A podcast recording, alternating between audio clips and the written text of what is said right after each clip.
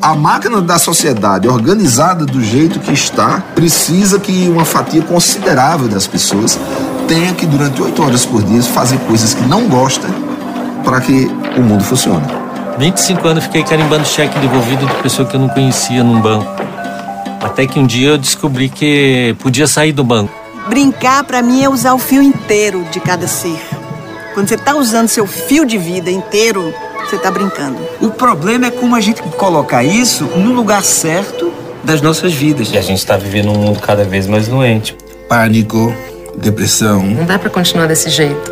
Com essa escassez de tempo, de espaço, de tudo. A vida não é eterno, mas fundo de poço tem mola. Brincar é urgente. Eu tô pela revolução que falta, que é a revolução da criança.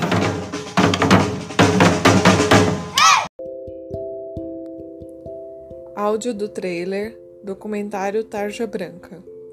E hoje o assunto em pauta é expressão.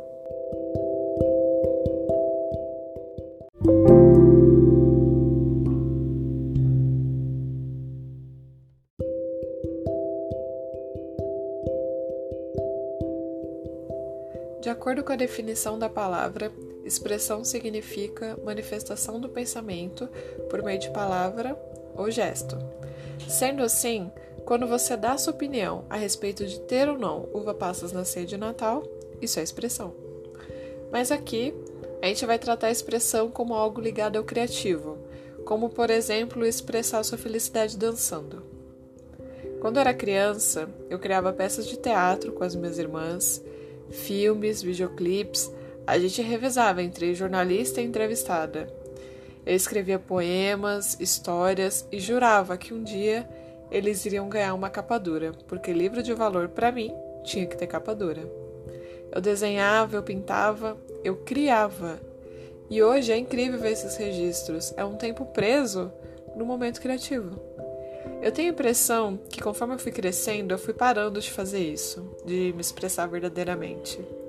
O rosto que eu pintava de azul e todo mundo achava fofo, vira um teco estranho quando você tem 15 anos. Só deixa de ser estranho se tiver uma teoria por trás. Quando o artista desenvolve uma técnica, um conceito, e aí vira arte. Eu não vou levantar a questão aqui sobre o que é arte, porque ela é ampla e confusa, pelo menos para mim. Mas o negócio é, conforme eu fui crescendo, as coisas foram se tornando muito mais sobre refletir, analisar, do que propriamente fazer.